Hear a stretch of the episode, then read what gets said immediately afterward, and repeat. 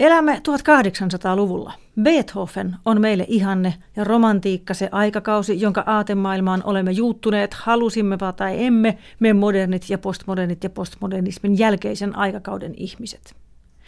Beethoven oli ensimmäinen vapaa muusikko. Hänellä ei ollut työnantajaa, ei sävellystilauksia eikä tulosvastuuta. Arkkiherttua, ruhtinaat ja kreivit maksoivat hänelle rahaa siitä, että hän sävelsi, eivätkä he panneet tuelleen ehtoja. Beethoven sai päättää, mitä sävelsi ja sävelsikö ollenkaan. Beethoven oli taitava itsellinen yrittäjä, joka osasi verkostoitua, brändätä itsensä ja hoitaa markkinasuhteita. Hän omisti näyttävästi teoksensa jollekulle mesenaateistaan ja siksi vuonna kaksituhattakaksitoista jopa Suomessa on ihmisiä, jotka puhuvat Rasumovskista, Waldsteinista ja arkkiherttua Rudolfista, Beethovenin mesenaateista. Suomen valtio voi kiittää Beethovenia onnistuneista pilottihankkeista. Hankkeen kick-off tosin oli vasta sataviisikymmentä vuotta myöhemmin, tuhatyhdeksänsataakuusikymmentäluvulla, jolloin aloitettiin nykyinen valtion taiteilijatuki. Tänä vuonna sen piirissä on viisisataaneljäkymmentäyksi taiteilijaa, joille maksetaan joka kuukausi verotonta tuloa noin tuhatkuusisataa euroa, minkä lisäksi erilaisia avustuksia ja hankerahoja saavia taiteilijoita on kaksituhattakaksisataa ja heidän saamansa tuki keskimäärin kolmetuhatta euroa vuodessa.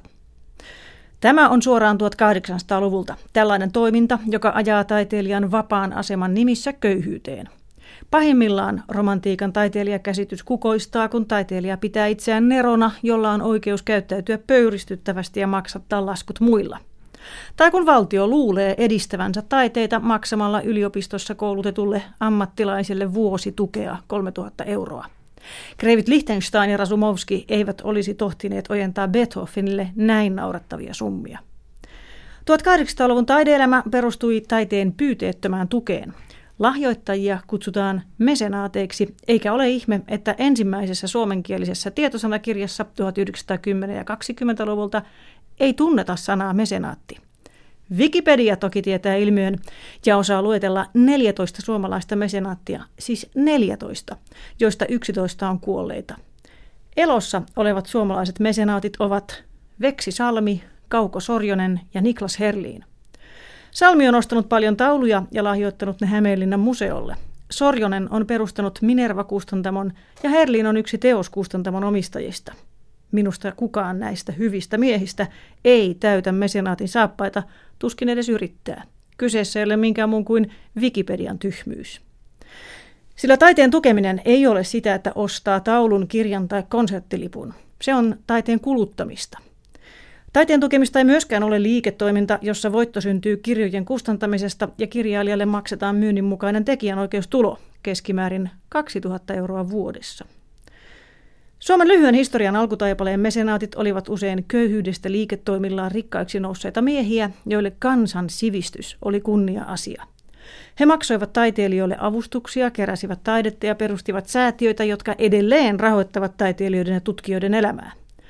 Suomessa on yli sata tällaista säätiötä ja pelkästään kulttuurirahaston sateenvarjon alla kymmeniä lahjoittajansa nimeä kantavia rahastoja. Mutta mitä säätiöt tekevät? Tukevat taiteita samalla tavalla kuin valtio. Jakavat pieniä summia kirjallisuudelle, kuvataiteelle ja klassiselle musiikille. Säätiöt eivät rikasta taiteilijoiden koko kuvaa, mahdollistavat vain valtion vähäisen tuen piirissä olevien taiteiden niukan toiminnan. Tämä on suoraan tuhatkahdeksansataaluvulta.